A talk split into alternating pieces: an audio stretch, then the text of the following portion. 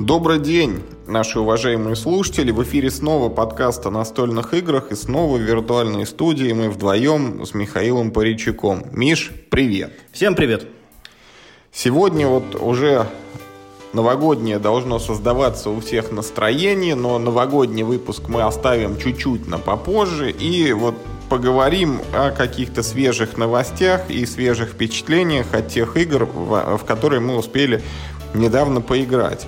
Ну и вот, Миш, давай сразу первая такая прям масштабная новость. Вот к Новому году Hobby World ожидает появления уже на полках магазинах. Успевают они выпустить, развести и предложить уже в продажу Немезиду.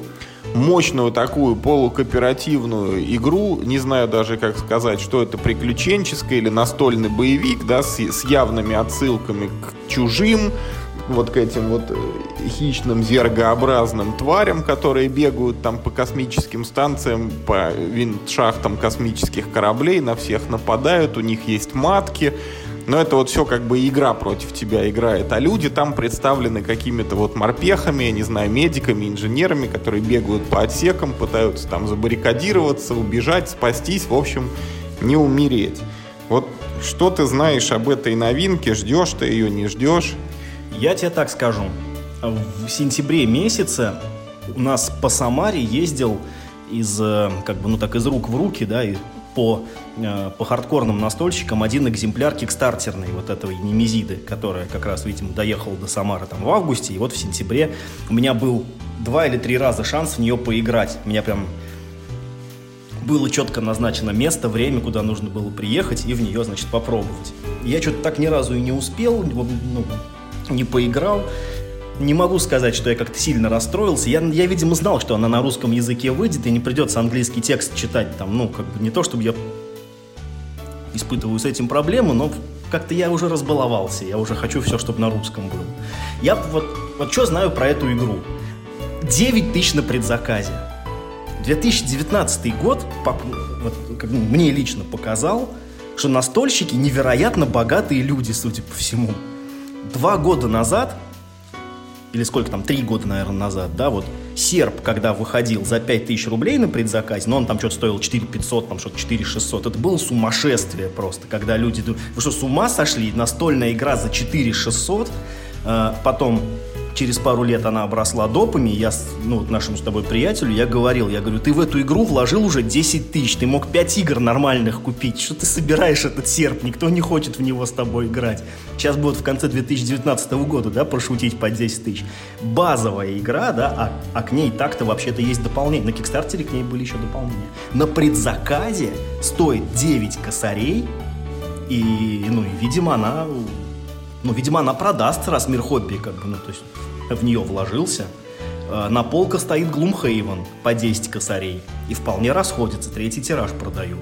Э, что там еще выходило у нас из такого, из баснословных каких-то проектов? Еще что-то же выходило? Ну, «Сумерки Империи» тоже дорого стоят, в районе десятки, по-моему.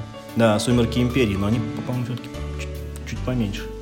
Ну, и, и знаешь, я бы сделал «Сумеркам Империи» определенную скидку. Это своего рода легендарная игра, которая, ну, может быть, типа своим так сказать, ну, героическим прошлым заслужила стоить э, так много денег. Тут в том-то и дело, выходит игра, не пойми от кого, не пойми про что. Ладно, и, вам...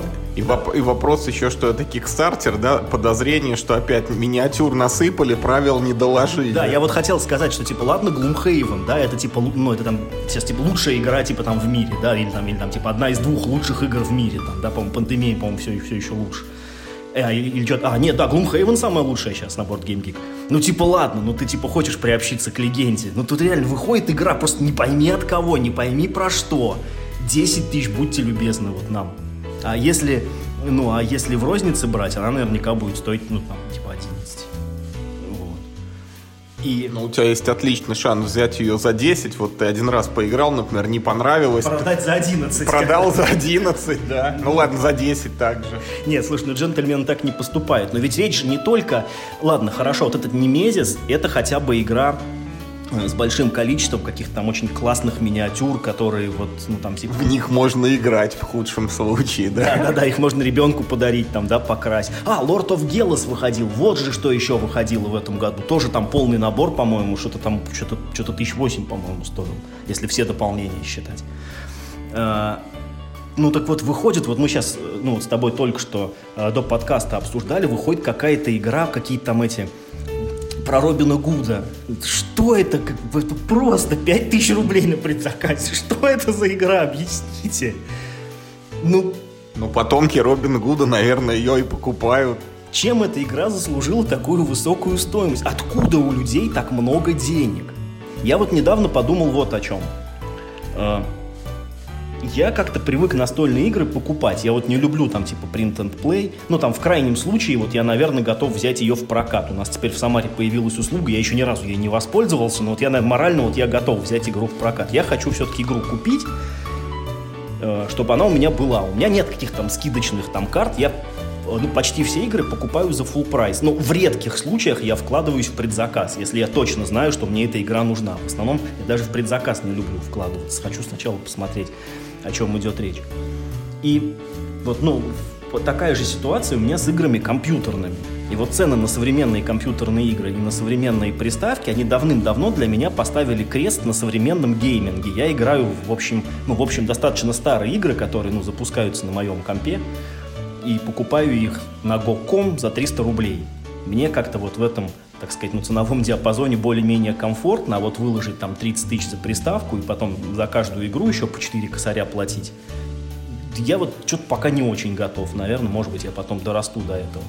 Что-то мне кажется, что вот эта вот тенденция, что вот, ну, вот типа игра стоит 2, ну, там, типа, ну, 3-4 тысячи рублей.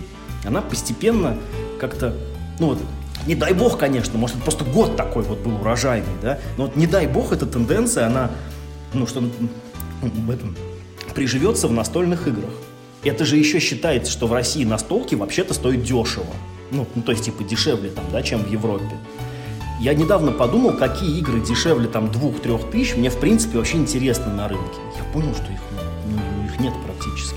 И вообще, в сегменте до двух тысяч рублей все игры представляют из себя, типа, там, колоду карт, в лучшем случае, там, стопку жетонов и, может быть, там, типа, три миниатюрки, там, или, я не знаю, или выпиленные из дерева. Да вот, это самое, а что...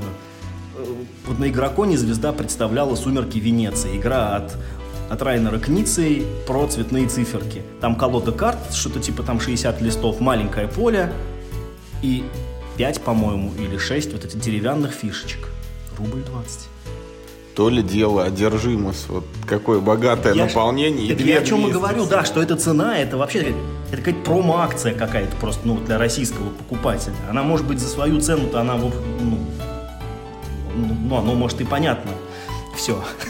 Но смотри, я тебе что хочу ответить. Вот.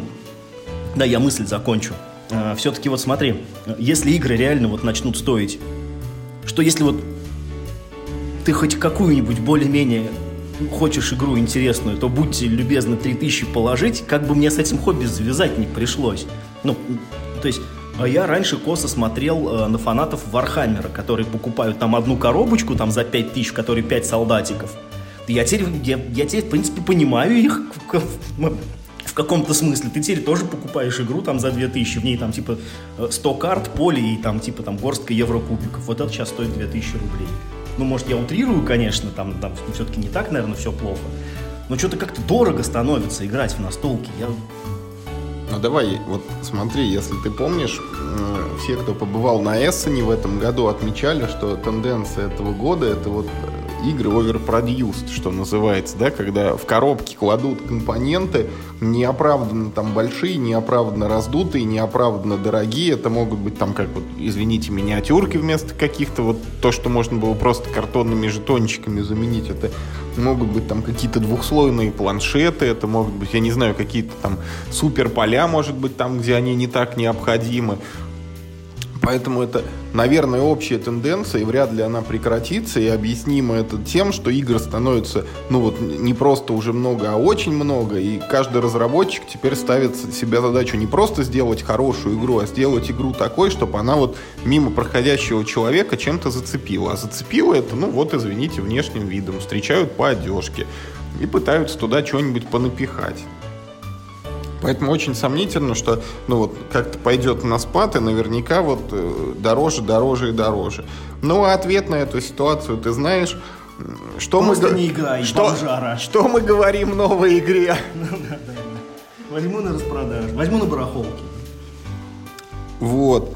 Поэтому, ну, выйдет Немезида. Я тоже не играл вот в кикстартерную доступную версию, честно. Я потому что мы, видимо, и не поиграем. В честно Немезиду. говоря, да, и сильно не горю желанием. Ну, вот хотя бы только из-за того, что ребята говорили, там, часа три надо играть как бы это ни было там привлекательно, насыщенно интересными событиями и так далее, на игру в формате вот бегают чувачки по карте, друг друга стреляют, там часа. друг от друга убегают, да, три часа я не могу представить, чтобы я бы увлекательно провел время за этим.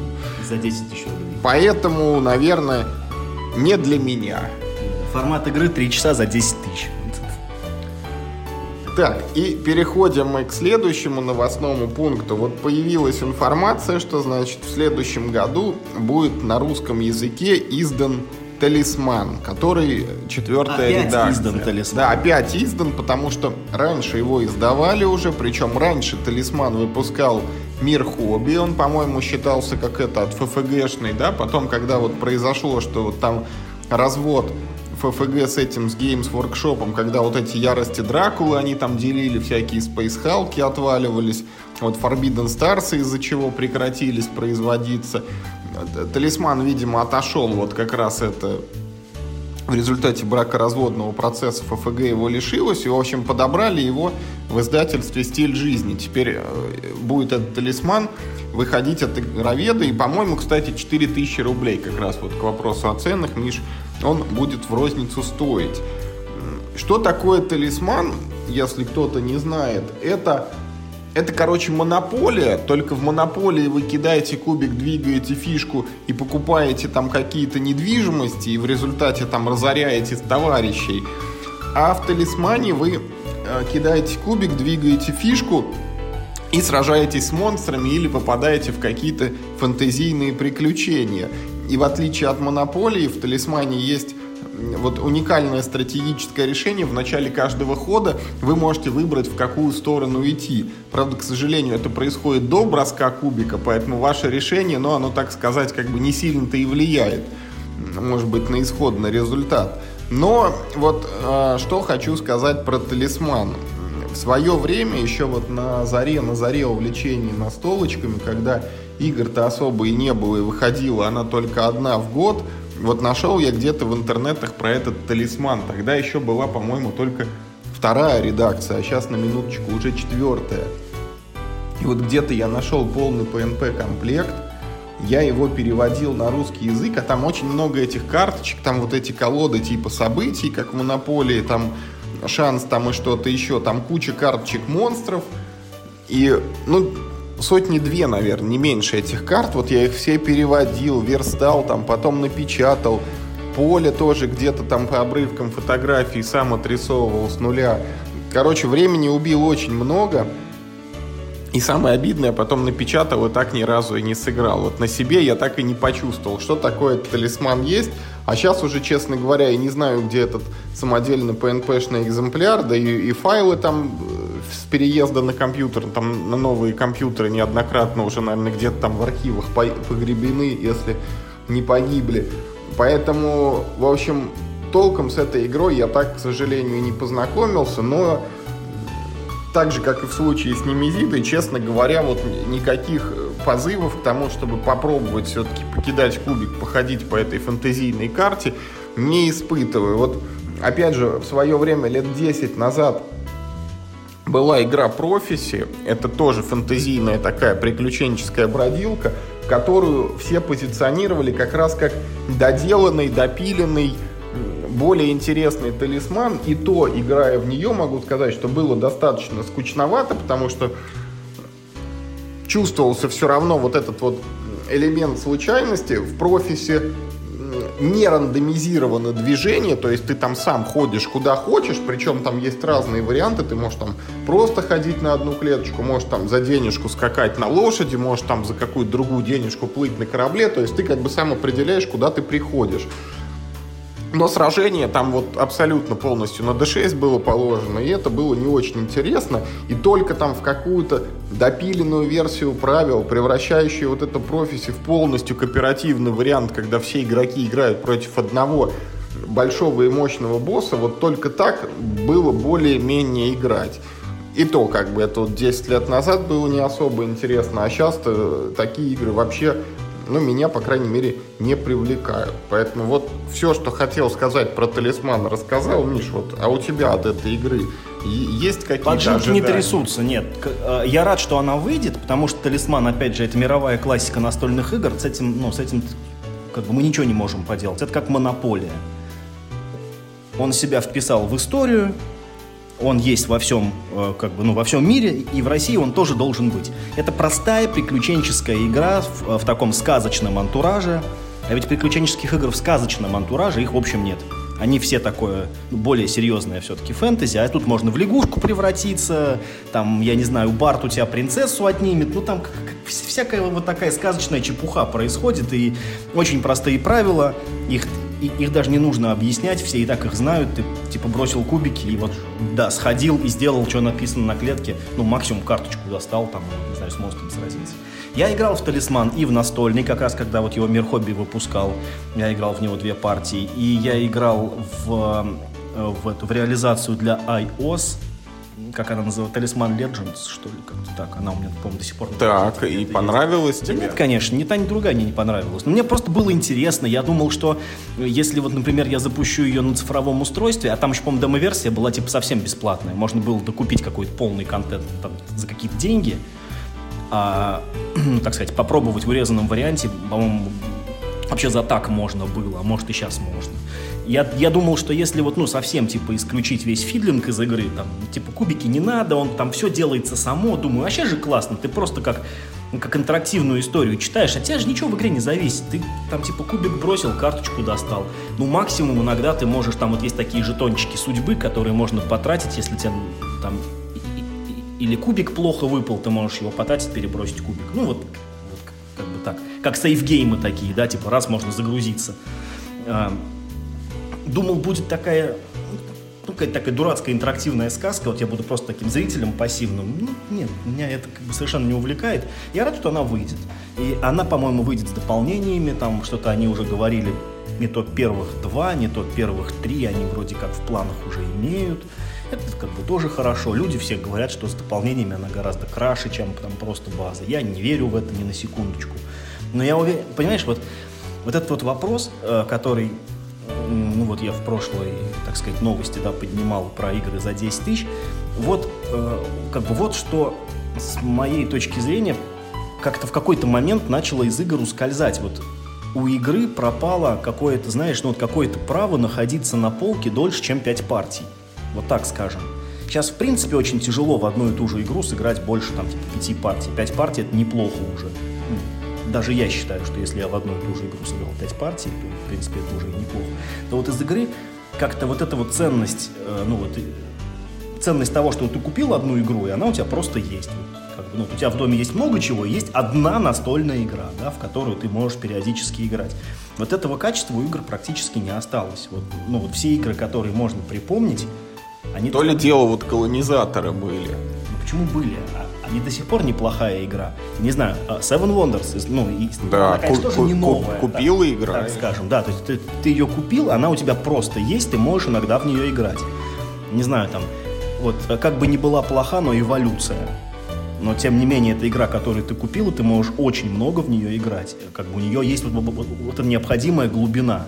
Ты можешь там как- как-то пробовать. Она, она, она генерирует бесконечные игровые ситуации. Ну, да, а да. вот про эти игры ты, видимо, хочешь сказать, что они вот генерируют какие-то ситуации, но... У них вот заложен какой-то до, Достаточно ограниченное количество. И когда ты вот прошел условно по всем уровням и все их посмотрел, да. то второй раз уже идти не очень интересно. Есть... А в некоторых играх даже и до конца досматривать все не хочется. Угу, угу. То есть вот э, как бы я не любил Fallout настольный, а мне он очень понравился, и я жду выхода дополнения, я как бы, ну, я адекватно отдаю себе отчет в том, что есть люди, для которых этой игры будет просто мало. Для меня Fallout ну, достаточно много, как бы, там, там этой игры, но я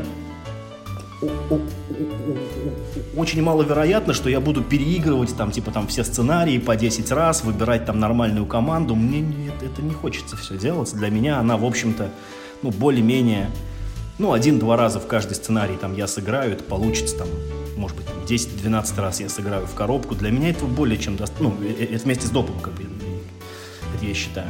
Ну и все, как бы я от нее избавлюсь. А вот ну, тот же самый талисман, как бы он тоже ни был, там, каким бы он ни был старым, там, да, примитивным по механикам, он заслужил право быть, ну, грубо говоря, единственной игрой в доме. Потому что, ну, как бы, ну, в нем есть вот это вот, ну, вот эта глубина, что ли, назовем его. Знаешь, это как конструктор Лего. Вот есть конструкторы Лего для разных возрастных групп. Есть вот дупло там, есть там типа Лего Систем, есть Лего Техник, там что там сейчас еще есть. Вот, э, ну, талисман это Лего дупло. Это очень простая по механике игра, но ты можешь из нее все равно собирать разные вот как бы конструкторы. А много современных игр очень крутые, но вот ты из них собрал одну как бы вот эту фигурку и все, ничего другое из нее уже не собирается. Да, фигурка крутая, но одна. Я как-то больше привык к тому, что ты можешь вот сам там из этого лего собирать, что тебе нравится. И с настолками также можешь как-то попадать в разные ситуации. Именно поэтому вот мы много выпусков не, не возвращались, но сейчас будет обязательная вставка про генералов. Вот в том числе они так и нравятся, потому что при одних и тех же стартовых условиях вот за 250 мы практически партии уже перешагнули, и все равно вот нет-нет, да и встречаются ситуации, которых раньше еще никогда не было. Ну да, я понимаю, о чем ты говоришь, я понимаю, что вот как бы вам, да, вам эта игра зашла, но просто по мне она ну, неинтересная сама по себе. Мне там в нее просто как бы играть неинтересно. Там совершенно не важно, сколько в ней, сколько в ней разных ситуаций складываются, они все неинтересные, поэтому, знаешь, на, как бы, на уровне концепции. Но это, это дело вкуса, это дело вкуса. Но, как ну, талисман выйдет, да, хорошо, хорошо. Все так, ну по талисману мы прошлись, и давай, вот не так давно появились новости, выпускается на русском языке Хадара, это я, э, насколько понимаю, вот что-то типа вот игра о развитии цивилизации, но она максимально, наверное, удалена от э, концепции, что вот поле там Средиземноморья с выставлением на него каких-то фишечек, там захватов городов и развитием территорий. Вот расскажи, пожалуйста, что ты о ней знаешь, и вот э, ждешь, не ждешь? Она, во-первых, уже вышла, она есть в рознице, у нас даже она продается в самарских магазинах, вот, вот как бы стоит на полке. И это вот как раз тот случай, когда как мне кажется, вышла очень удачная игра, которую я очень хочу попробовать. Я себе ее еще не купил. Не знаю. Сколько стоит? Она стоит 2200. Э, поддерживает от двух до пяти игроков. Действительно, она посвящена тему развития цивилизации Хадара на каком-то на, кажется, на арабском языке это типа э, цивилизация или культура, что-то вот как так это слово переводится с арабского языка. Эту игру все сравнивают с Seven Wonders, которая, ну, как бы уже ну, давно существует, представлена и в России, но, но должен же был кто-нибудь сделать игру, ну, вот типа наподобие, чтобы она была тоже хорошей.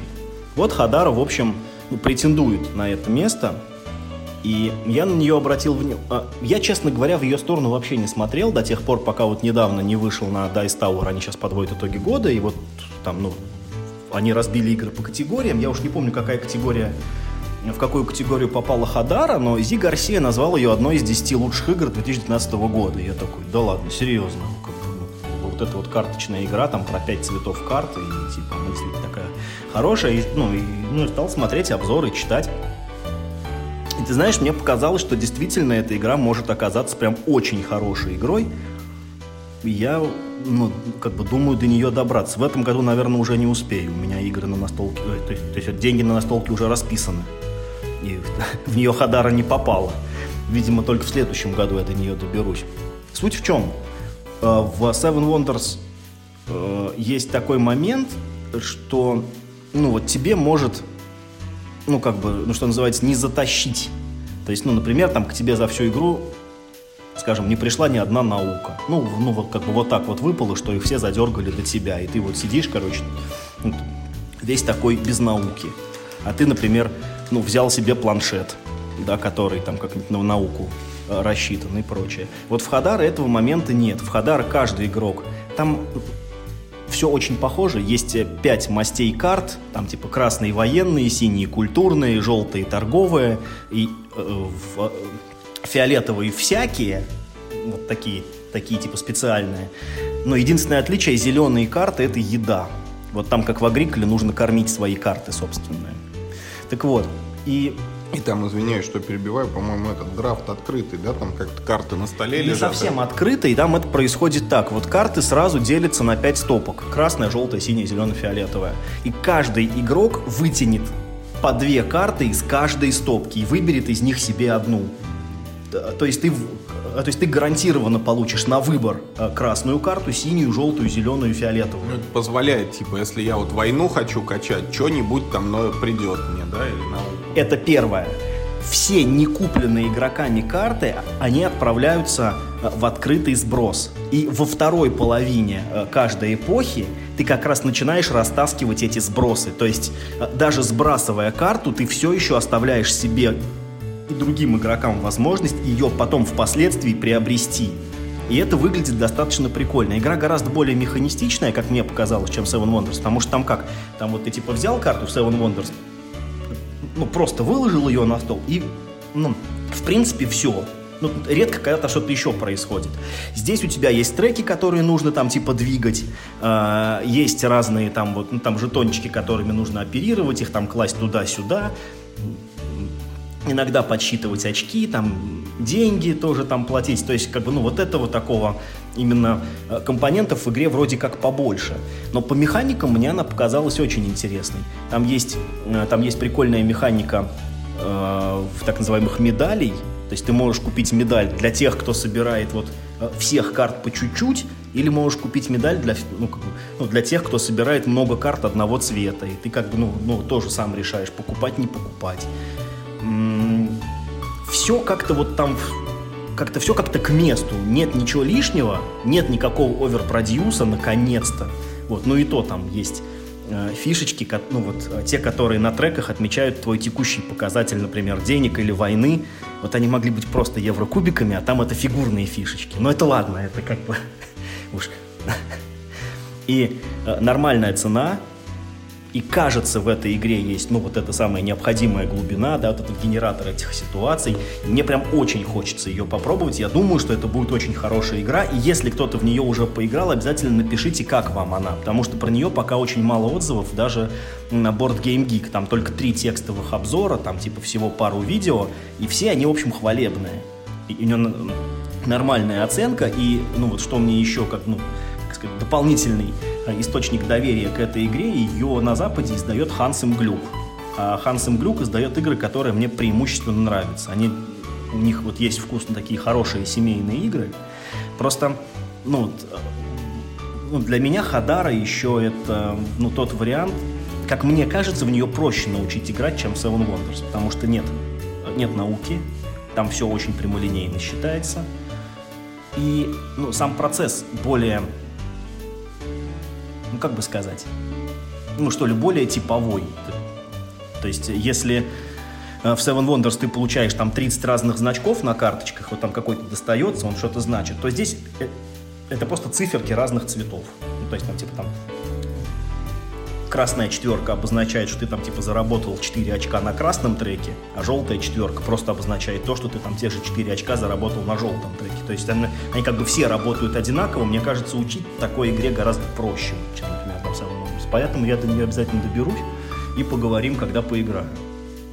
Слушай, ну звучит интересно. Мне вот Seven Wonders на самом деле это до сих пор нравится. И вот с удовольствием бы поиграл, пока еще не довелось в эту в Армаду, вот последнее дополнение, где там какие-то островки эти появляются и дополнительная там прокачка по трекам. И попробовал бы Хадару. Я читал, по-моему, правила ее, я помню действительно там вот эти вот механики с выбором цветок и там карты сбрасыванием второго этапа.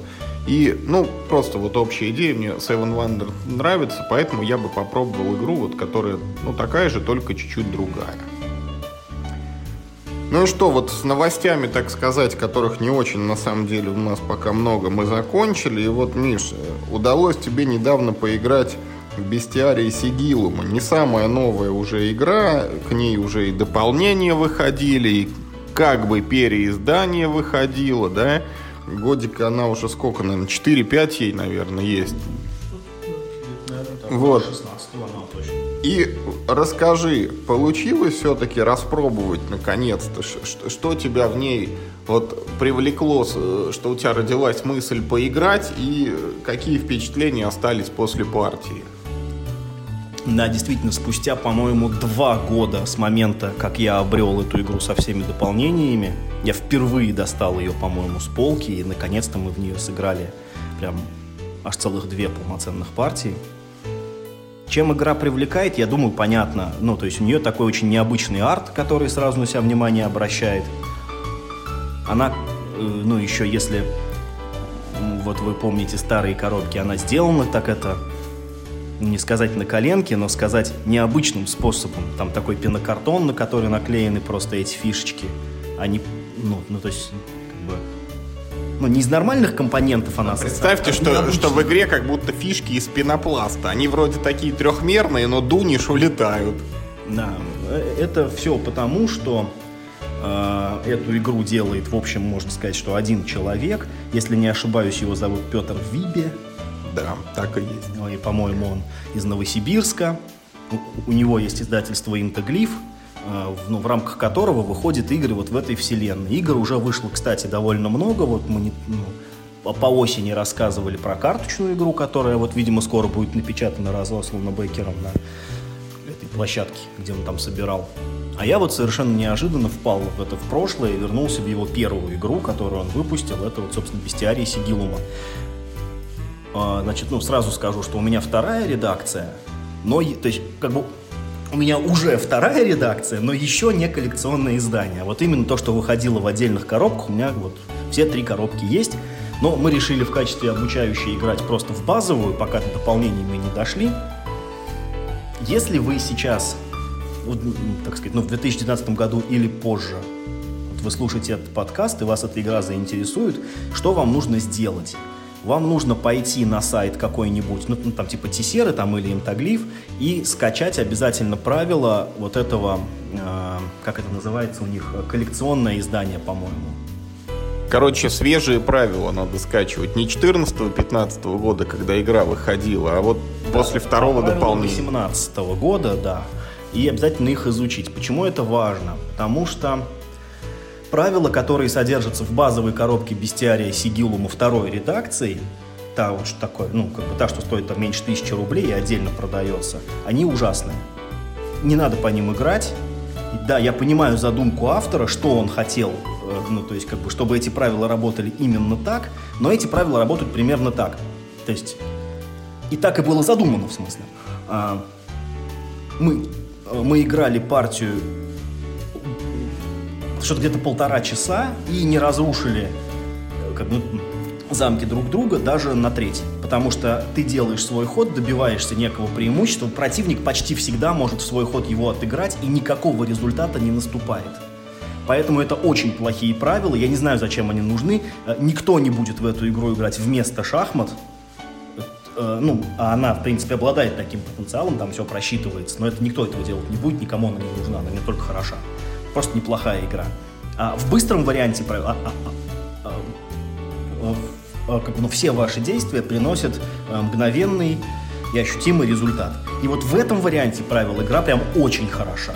Меня очень порадовало, что Петр э, Виби, он сам понял, что вот этот вот его изначальный вариант, он никому не нужен, и ну, в более поздних правилах вот этот вариант быстрой игры, он считается дефолтным.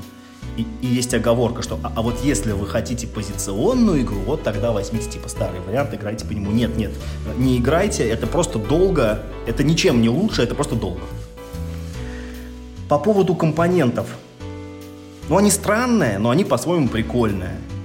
Э, Там, слава богу, во второй редакции практически избавились от, от, от, этого уродского шрифта, который там, ну, вот из точек линий состоит, его там очень мало. Как в Дьявола. Ну, в самом первом. Ну, типа, ну, слушай, ну в Диабле он был читаемый. Здесь вот, я помню, первая редакция правил была вся целиком написана этим шрифтом, и это было похоже, как будто этот, ну, ну типа, эти шрифты слетели, и, эти, и этой крокозябрами вот, короче, написана целая книжка. Сейчас, слава богу, там нормальный шрифт, все там более-менее удобно читается. Мне прям очень понравилась игра, но вот именно по быстрому варианту правил. Это действительно такая просчитываемая, э, шахматно-подобная такая типа игра, у которой есть какой-то лор, который, короче, идет. Э, как бы самое главное, что в ней есть, у нее есть богатство выбора возможностей, в ней есть возможность посчитать своего оппонента, и она превращается... То есть ты, если проиграл, ты понимаешь, что типа, да, я хуже сыграл, а если выиграл, да, я сыграл лучше. Есть, пожалуй, единственный момент, который ну, я бы мог отнести не то что к минусам, а скорее к неоднозначным моментам. Вот э, каждая партия начинается с драфта персонажей. В зависимости от того, какая ну, у вас версия игры и сколько там у вас дополнений в коллекции, у вас может быть до 32 персонажей, из которых вы, в общем, драфтите. Это коллекционное издание содержит в себе аж 32 персонажа. У меня их 27. По 9 из каждого из трех вот этих вот э, маленьких коробочек мы играли э, только девятью базовыми, поэтому там все было проще. Но в принципе, да, потенциально у вас будет выбор из 32 персонажей. Каждый вот должен себе выбрать трех, ну или четырех, если вы играете по-другому. А, по большому счету, вот когда вы подрафтили персонажей, вы наполовину уже сделали себе игру, потому что выбор команды в этой игре действительно очень э, важно имеет значение. Если ты плохо выбрал, ну вот на самом начале команду, ты не выиграешь хорошо выбранную команду, просто потому что как бы, ну, у твоих ребят не будет синергии, они будут плохо там типа друг с другом работать, и это сразу чувствуется. Поэтому, как бы сказать, вот это бывает иногда у карточных игр, ну, то есть у ККИ, когда встречаются две Слушай, колонны. ну я тебе просто это хочу перебить и сказать, что вот коли это так, в правилах игры должны содержаться рекомендуемые стартовые наборы.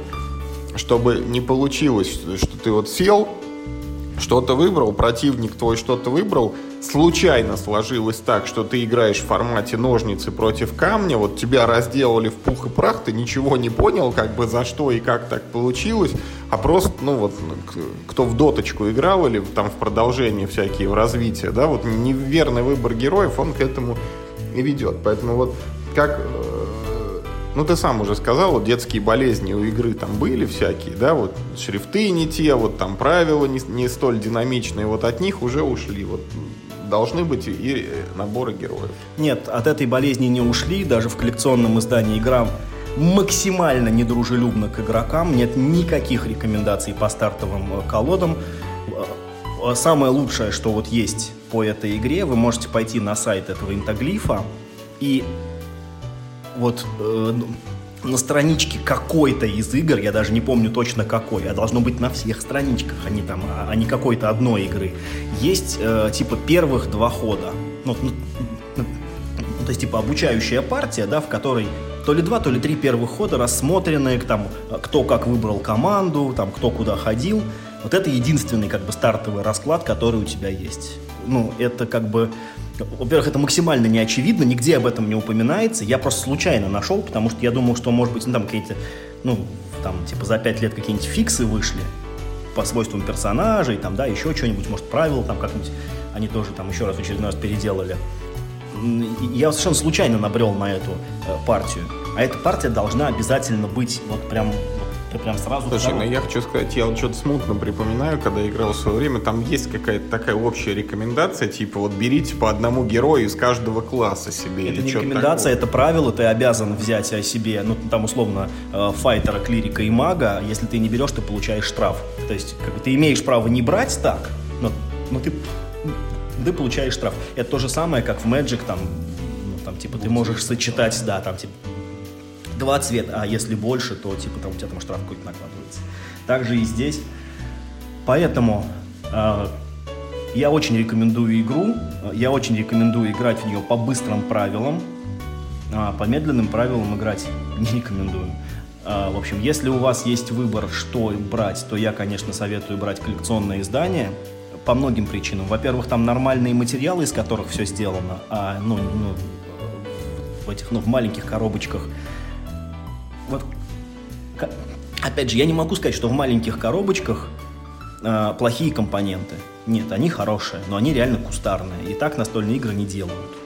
То есть настольные игры не должны быть из пенокартона, даже если это какая-то там индюшатина. Она должна быть вырублена из нормального картона, который там, не знаю, там кошка чихнула рядом, и там все там улетело со стола. Нет, это, это, это очень неудобно.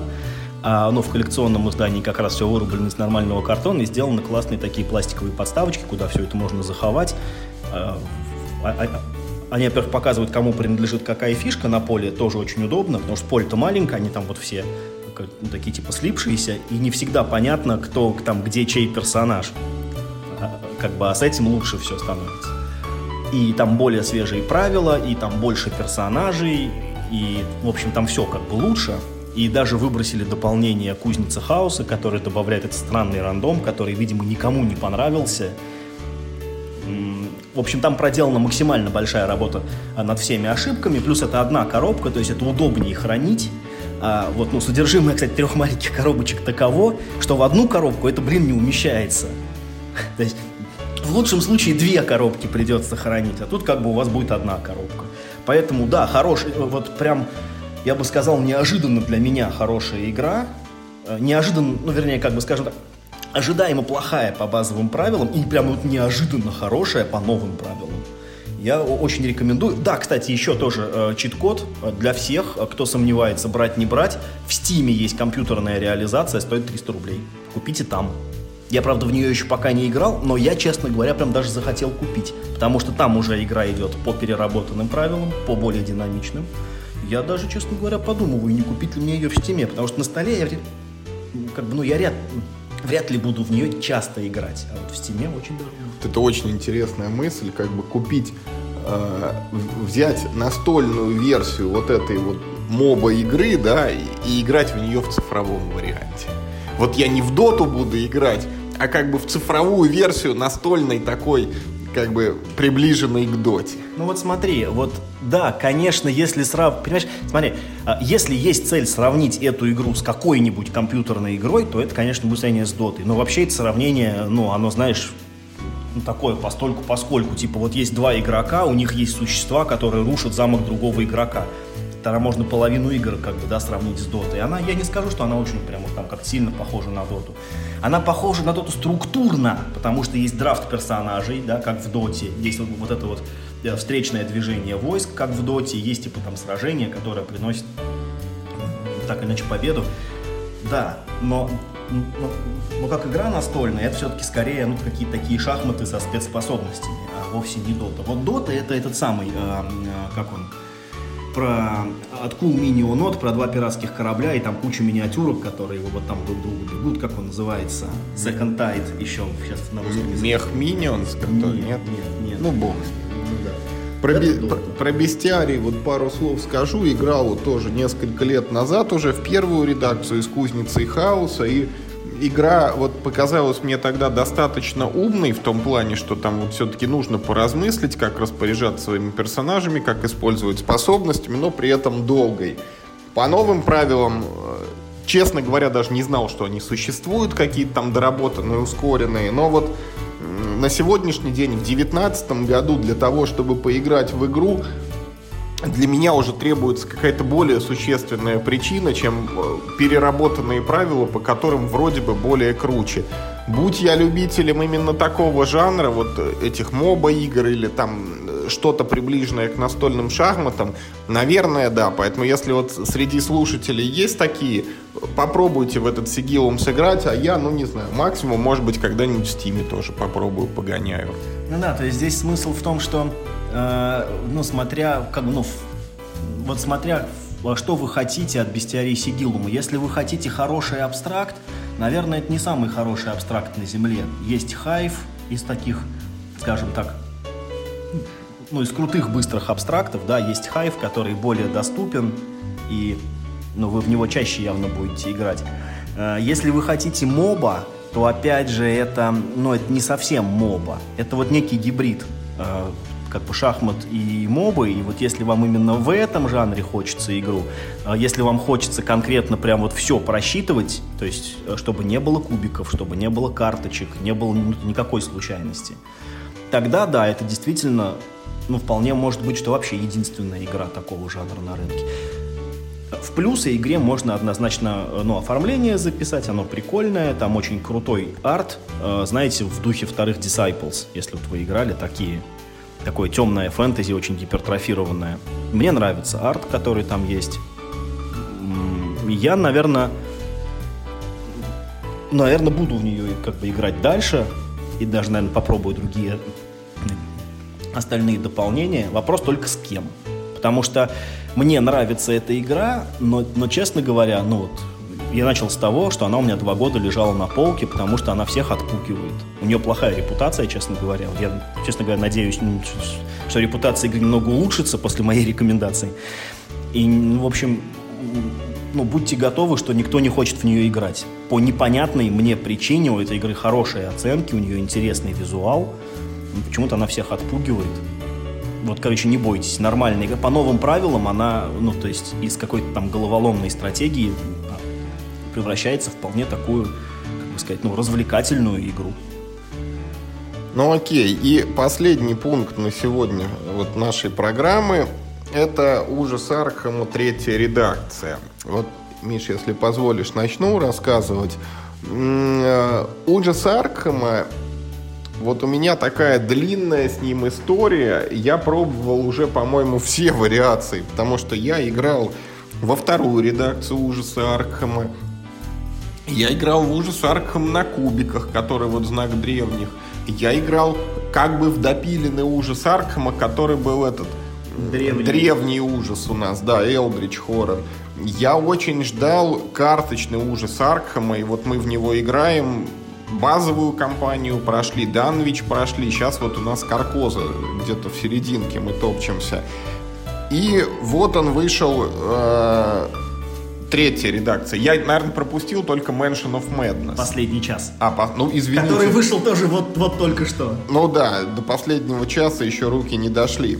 В общем, э, все вот эти ужасы Аркхема, они на самом деле про одно и то же, что вот какой-то там небольшой городок Аркхэм, да, затерянный где-то на юге Америки. В нем появляются какие-то чудовища, действие происходит почти сто лет назад, там то ли 20-е, то ли 30-е, то ли, может быть, чуть позже, годы 20 века.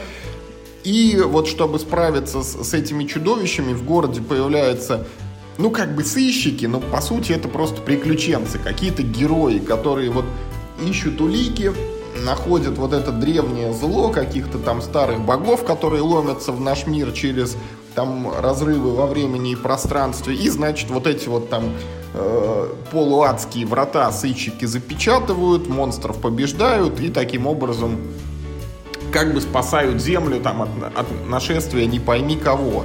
Механически это всегда э, поле с локациями, по которому эти сыщики бегают.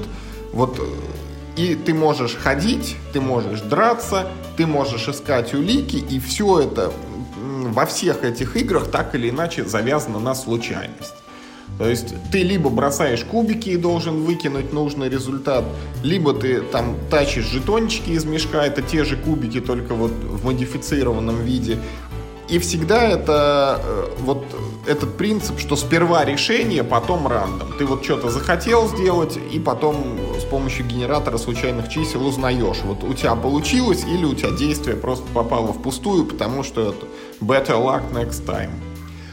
А, и вот из всех этих игр Самые плохие впечатления у меня были от ужаса Аркама второй редакции. Э, это игра, которая мне не зашла совершенно, потому что на единицу времени игры там для меня было очень мало вот твоих действий как игрока, и очень много твоих действий как человека, который просто обслуживает игру и перекладывает там жетончики с одного места на другое, там какие-то фишечки переставляет, вот перекладывает, вскрывает карточки. В общем, это для меня было очень медленно, очень долго и мало насыщенно событиями. К тому же тогда я сравнивал все игры вот зомби плэжа, которая идеалом была и, и динамична, и, и насыщена приключениями. И а ужас... тебе так нравится, что ты все эти годы называешь ее зомби плэжа, хотя она зомби плэг. Да? Хорошо, зомби плэг. И, короче, вот Арком и рядом не стоял.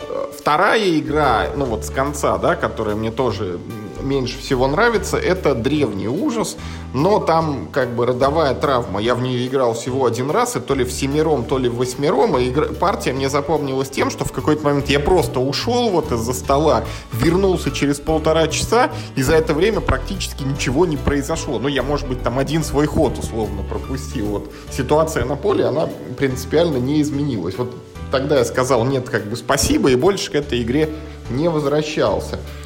А, на кубиках версия мне понравилась уже больше, но опять, как бы, вот базовая хорошо, на планшете играла она чуть-чуть другая, но тоже хорошая. И вот мы с Мишей один раз раскладывали версию Omens of Ice, по-моему, дополнение, где нужно там куда-то в Арктику отправляться, которая вот тебе говорит, базу выкинь всю, вот тебе новый набор локаций, новый набор карточек, играй в него. И вот мы, когда в него играли, там уже тоже вот появилась какая-то вот затянутость, длительность, потому что, ну, что-то партия на двоих в игру в кубиках, ну, как два часа, как-то странно, что она занимает, при том, что мы там в правилах не лазили, не сидели, там ничего это не простраивали, а вот все время что-то делали, но все равно было очень долго. Наконец, вот карточный ужас Аркхема, который я очень ждал, э, он оказался не совсем тем, что я представлял. То есть, э, зная заранее, что там будут какие-то вот разнообразные сценарии, что каждая партия, она там происходит совершенно по-своему, ну, оказалось не совсем так. Там все равно локации, все равно ты в них ищешь улики, все равно там есть этот рандом, но да, немножко там все сценарии действуют чуть-чуть по-своему за счет колоды сюжета. Но привлек карточный Аркхем тем, что твой сыщик это целая колода, там 30 карт в ней, ты ее собираешь сам, ты можешь делать упор там на те или иные сферы, он может у тебя лучше драться, или лучше искать улики, или быстрее бегать.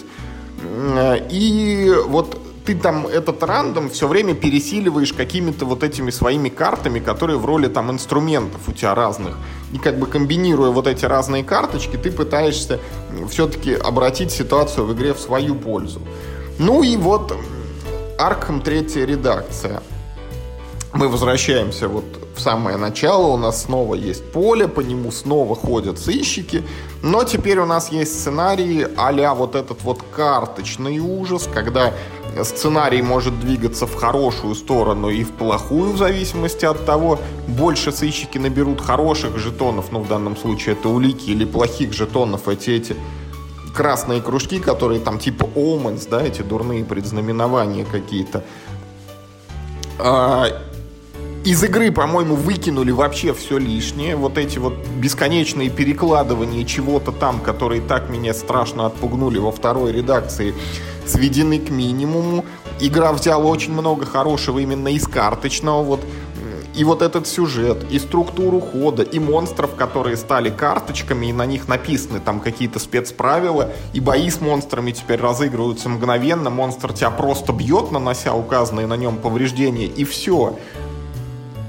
То есть вроде бы, вроде бы игра вот на сегодняшний день своей третьей редакции приблизилась к вот механистически, вот игры механистически, к такому вылизанному идеалу, какой она и должна быть, чтобы не вызывать претензий, что ах, там даунтайм, ах, там очень долго делаются ходы, ах, там много лишних действий. Нет, игра вот все, ты ходишь, вот человечка подвинул, кубик прокинул, карточку перевернул, что-то зачитал.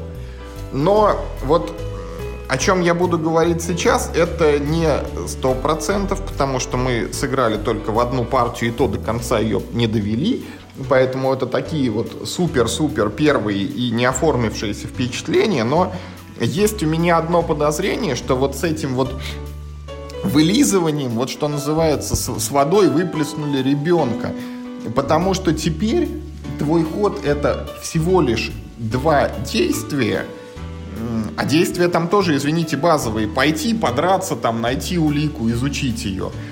И ты еще их и повторять не можешь. То есть даже если на тебе висит два монстра, ты не можешь ударить обоих. Ты вот с первым бьешь, со вторым тебе правила просто запрещают это делать.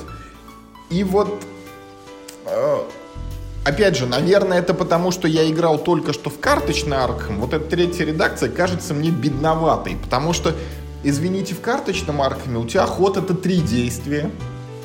Там нету вот этого ограничения, что ты можешь драться только один раз, например, или идти только один раз. Наоборот, у тебя есть там кучу карт, которые тебе дают там бонусные действия или как-то улучшают эффекты твоих обычных действий.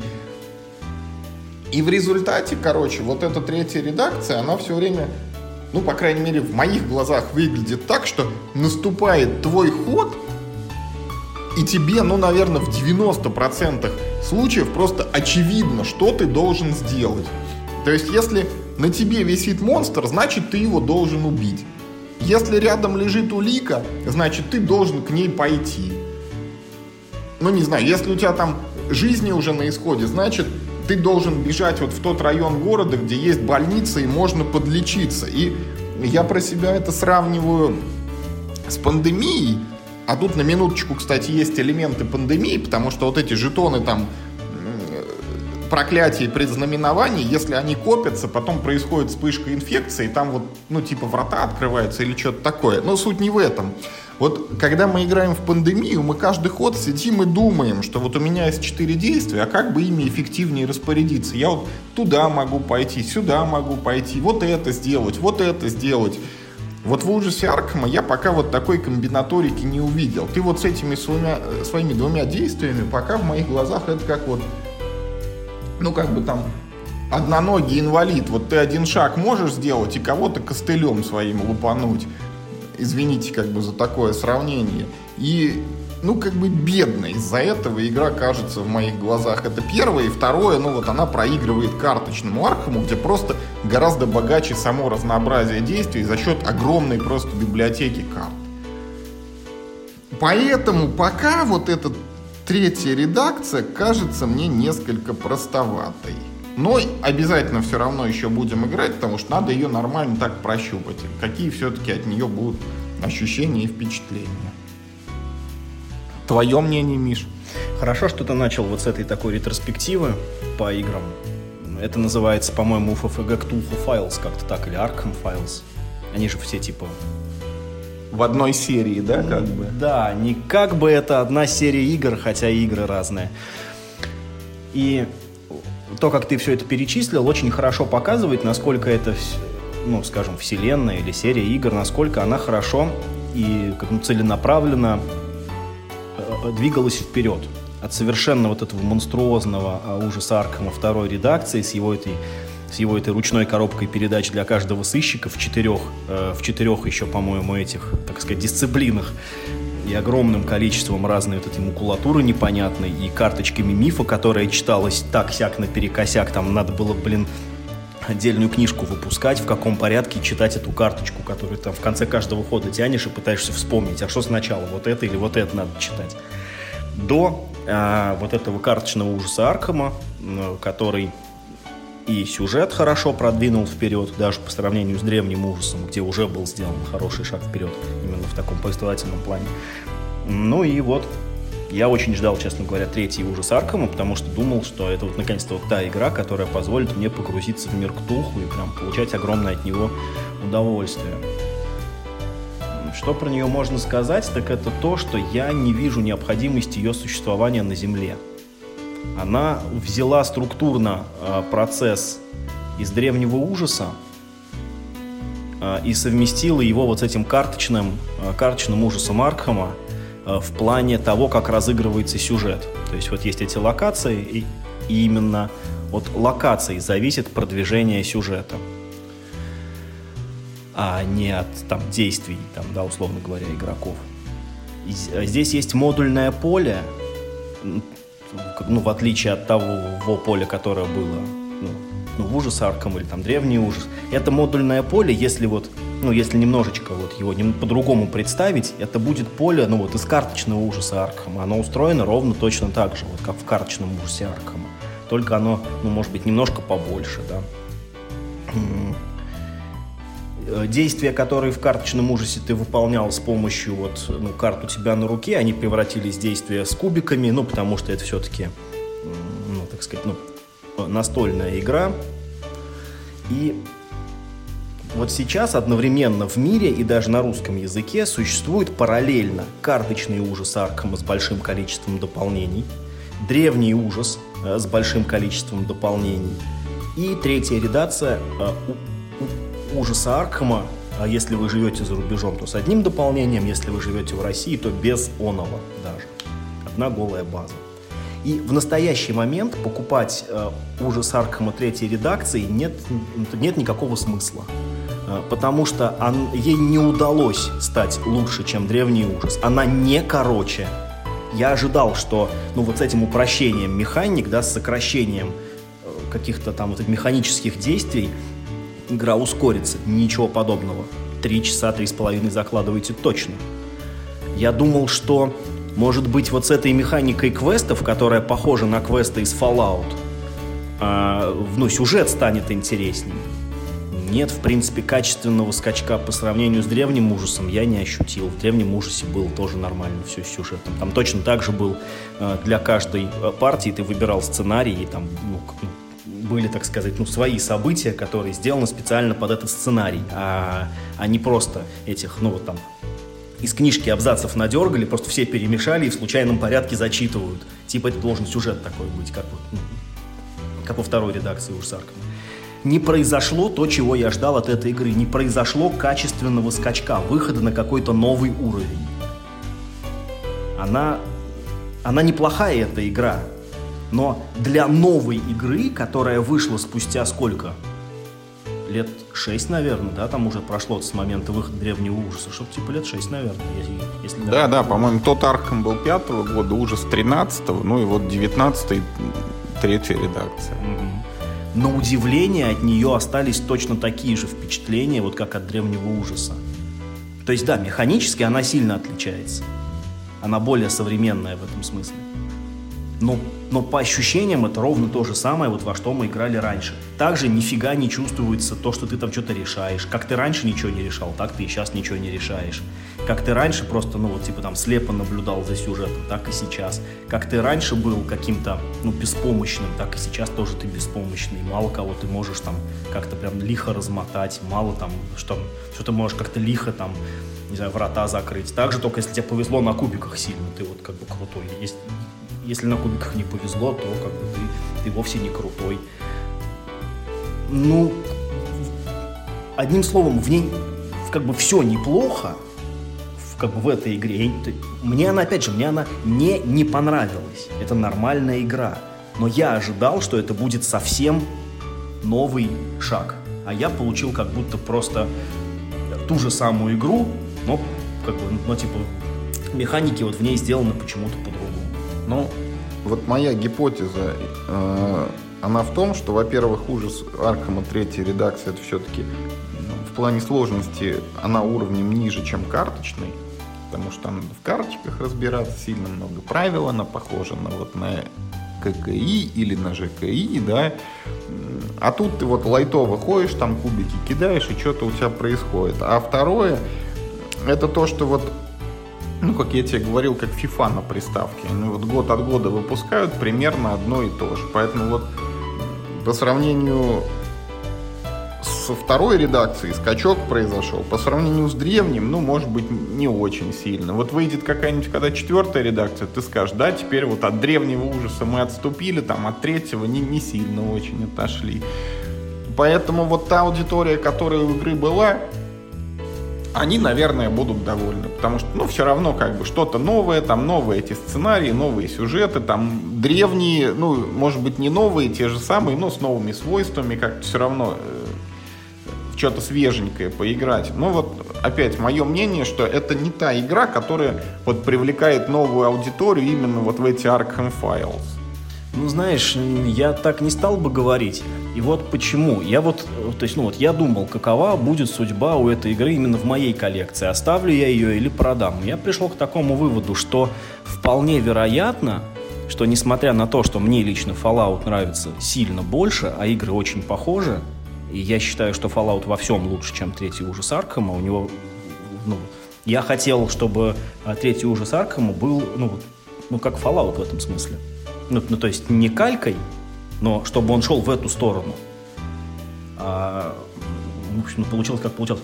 Но я, честно говоря, ну, допускаю, что в моей коллекции ужас Арком может задержаться на дольше, чем Fallout. Ну, потому что Fallout ты можешь совсем как бы пройти, потому что там прям вот сюжетные квесты, а в Аркаме они, ну... Ну и как бы не так сильно. Да, да, да. там тоже типа есть сюжет, но это как-то, ну, вот не ощущается, его, что ты его, прошел... Его поменьше просто, чем Fallout. Да, вот что ты, типа, что, типа, ты прошел сценарий и все, как бы, типа, в него не хочется переигрывать. Нет, тут этот, вот, Fallout, э, сюжет и квесты — это двигатель, э, ну, всей игры. Ты играешь ради того, чтобы, ну, узнать, что будет дальше, понять, как повернется квест, какие будут дальше сюжетные повороты. Ты играешь ради истории. Здесь история просто на фоне разворачивается. Это просто, ну, некий повод э, дать тебе следующее задание. Как в ММО-РПГ, вот есть лор, да, ну, там, типа, каждому квесту прилагается какой-нибудь лор.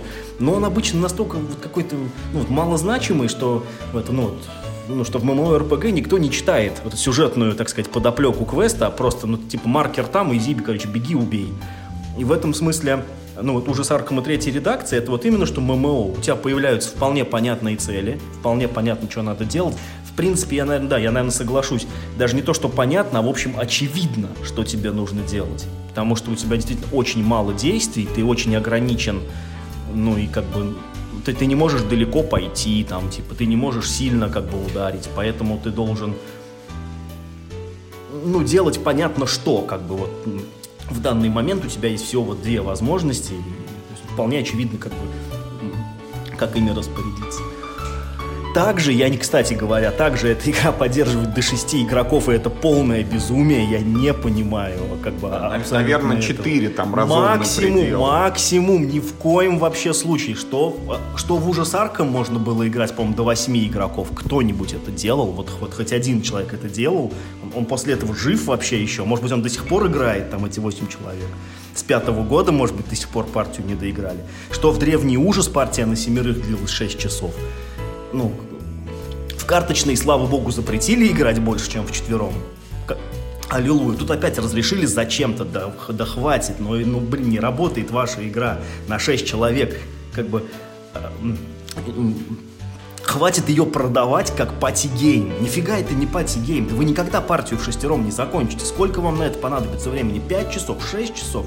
Вы действительно согласны играть в эту игру 6 часов подряд в шестером? Есть 6 человек где-то рядом живущих, да, которые теоретически согласны съехаться в одну квартиру там или в клуб и 6 часов потратить на то, чтобы играть в третий ужас Аркхема. И, вот никогда... и неоднократно это повторять. Да, еще. я никогда в это не поверю. Таких людей на свете не существует. Или их там, не знаю, знаю, может быть, во всем во всем мире их 100 человек, но вряд ли для них это игра. Ладно, это студенты в каком-нибудь университете вместо лекции, вот тебе целый день, короче, мы в арк. Да учитесь, елки-палки, а не в ужас Аркхема играете, пользы больше будет. Нет, я не понимаю, как вот, вот, вот этой это пристрастие Fantasy Fly Games задирать количество участников, ну, то, то, то, знаешь, это, это, это максимум воспринимать можно так, что вам хватит компонентов, да, чтобы посадить за стол 6 человек.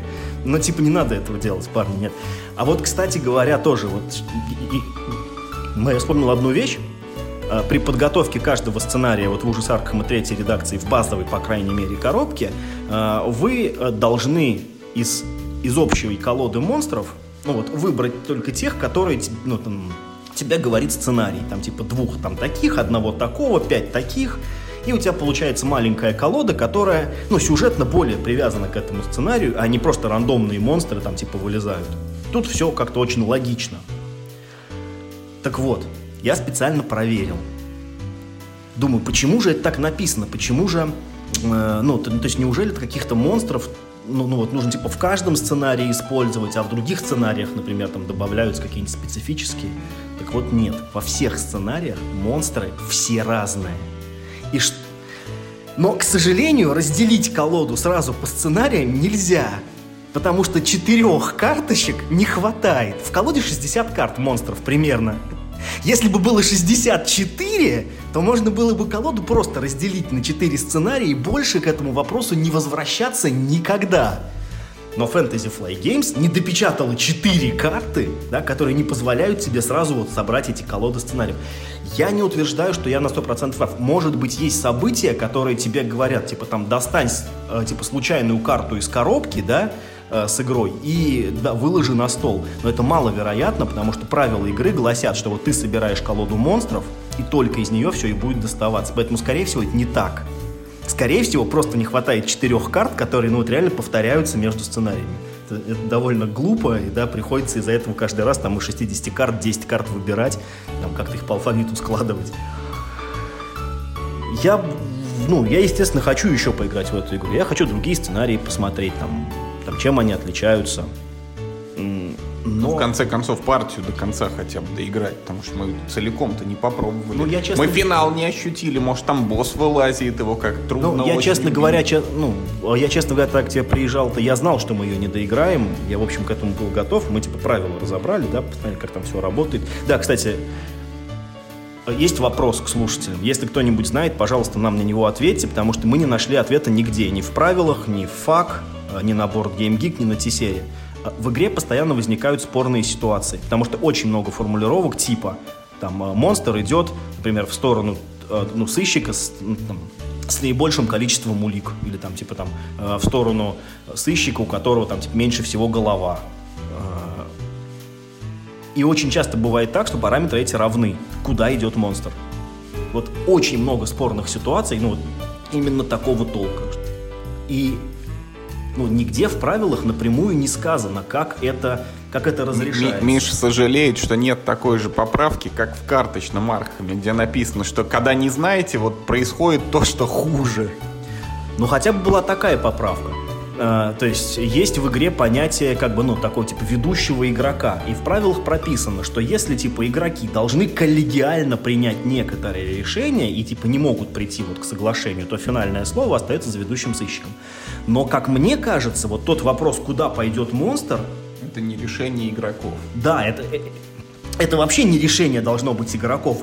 И уж тем более не коллегиально принимаемое там типа решение. Голосуем. Да, это как-то странно. И именно что все спорные моменты, они вот именно возникают там, где их, ну, казалось бы, быть не должно. Ну, не в действиях игроков, что вот ну, там, типа, стоит мне поступить так или сяк, и тогда этот вот, ну, типа, председатель говорит, иди туда. А именно, что в действиях игры, которые вроде бы должны автоматически там все происходить.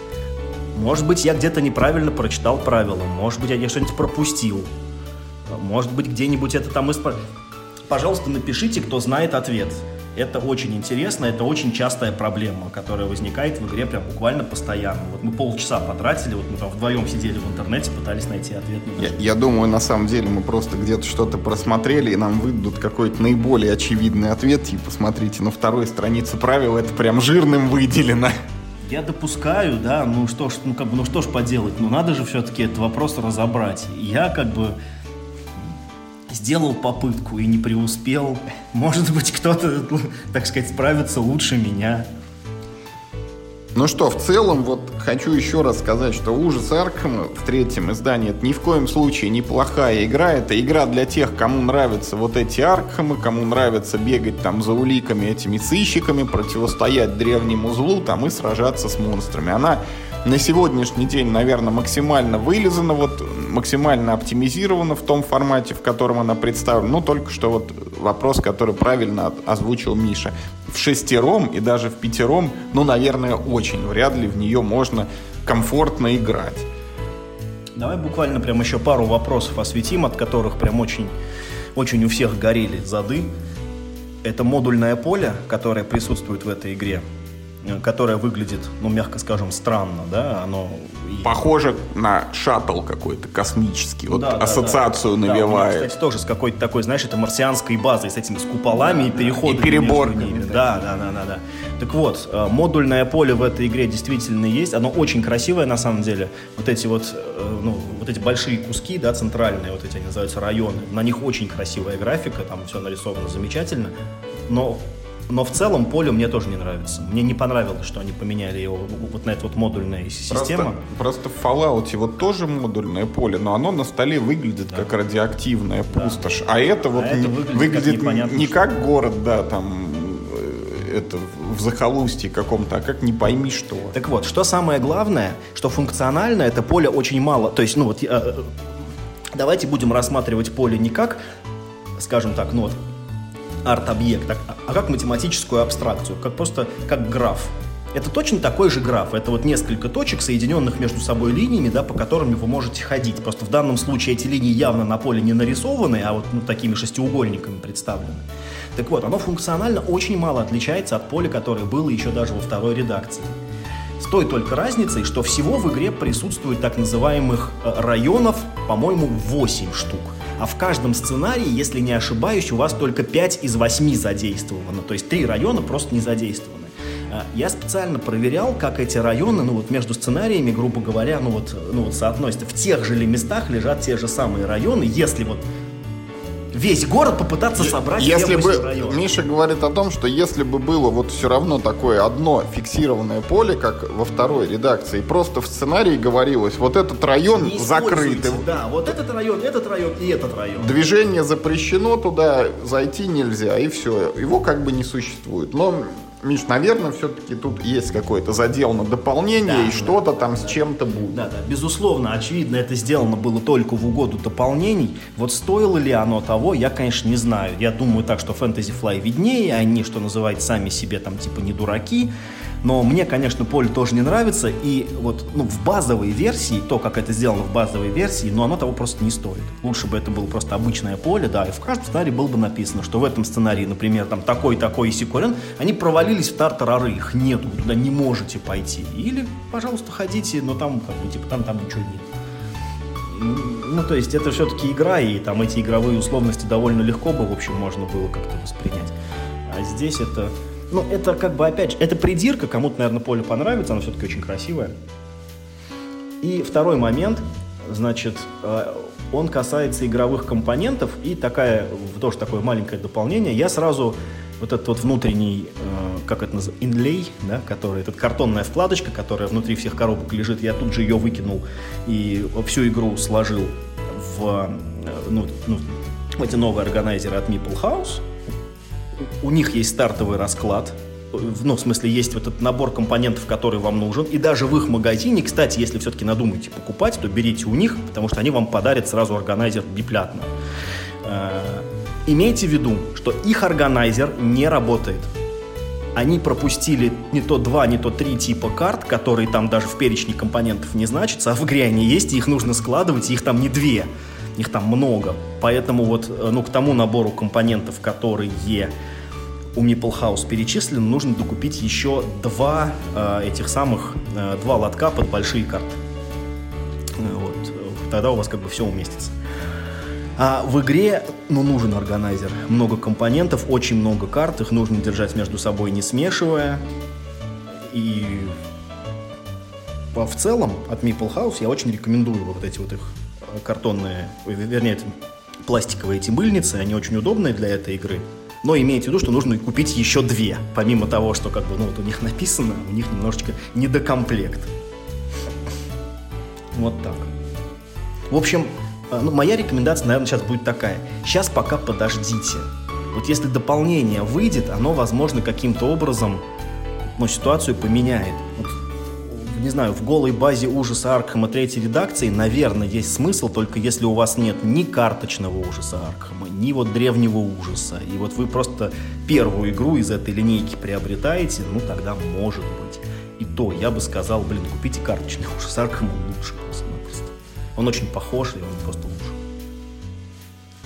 Ну что, сегодняшние темы мы исчерпали. Мы рассказали вам не о большом количестве игр, и, может быть, не все они для нас с Мишей считаются лучшими, но объективно в своем жанре они привлекательны и хороши. Это была Немезида, которую вскоре локализует Мир Хобби, это был Талисман, который выпускает стиль жизни, это Хадара, вроде как новый конкурент Семи чудес – это бестиарий Сигилума, который, по словам Миши, с доработанными правилами оказался очень даже хорошей игрой. И это ужас Аркхема третьей редакции, которая вот того, кто что-то подобное играл, ну уж точно не разочарует.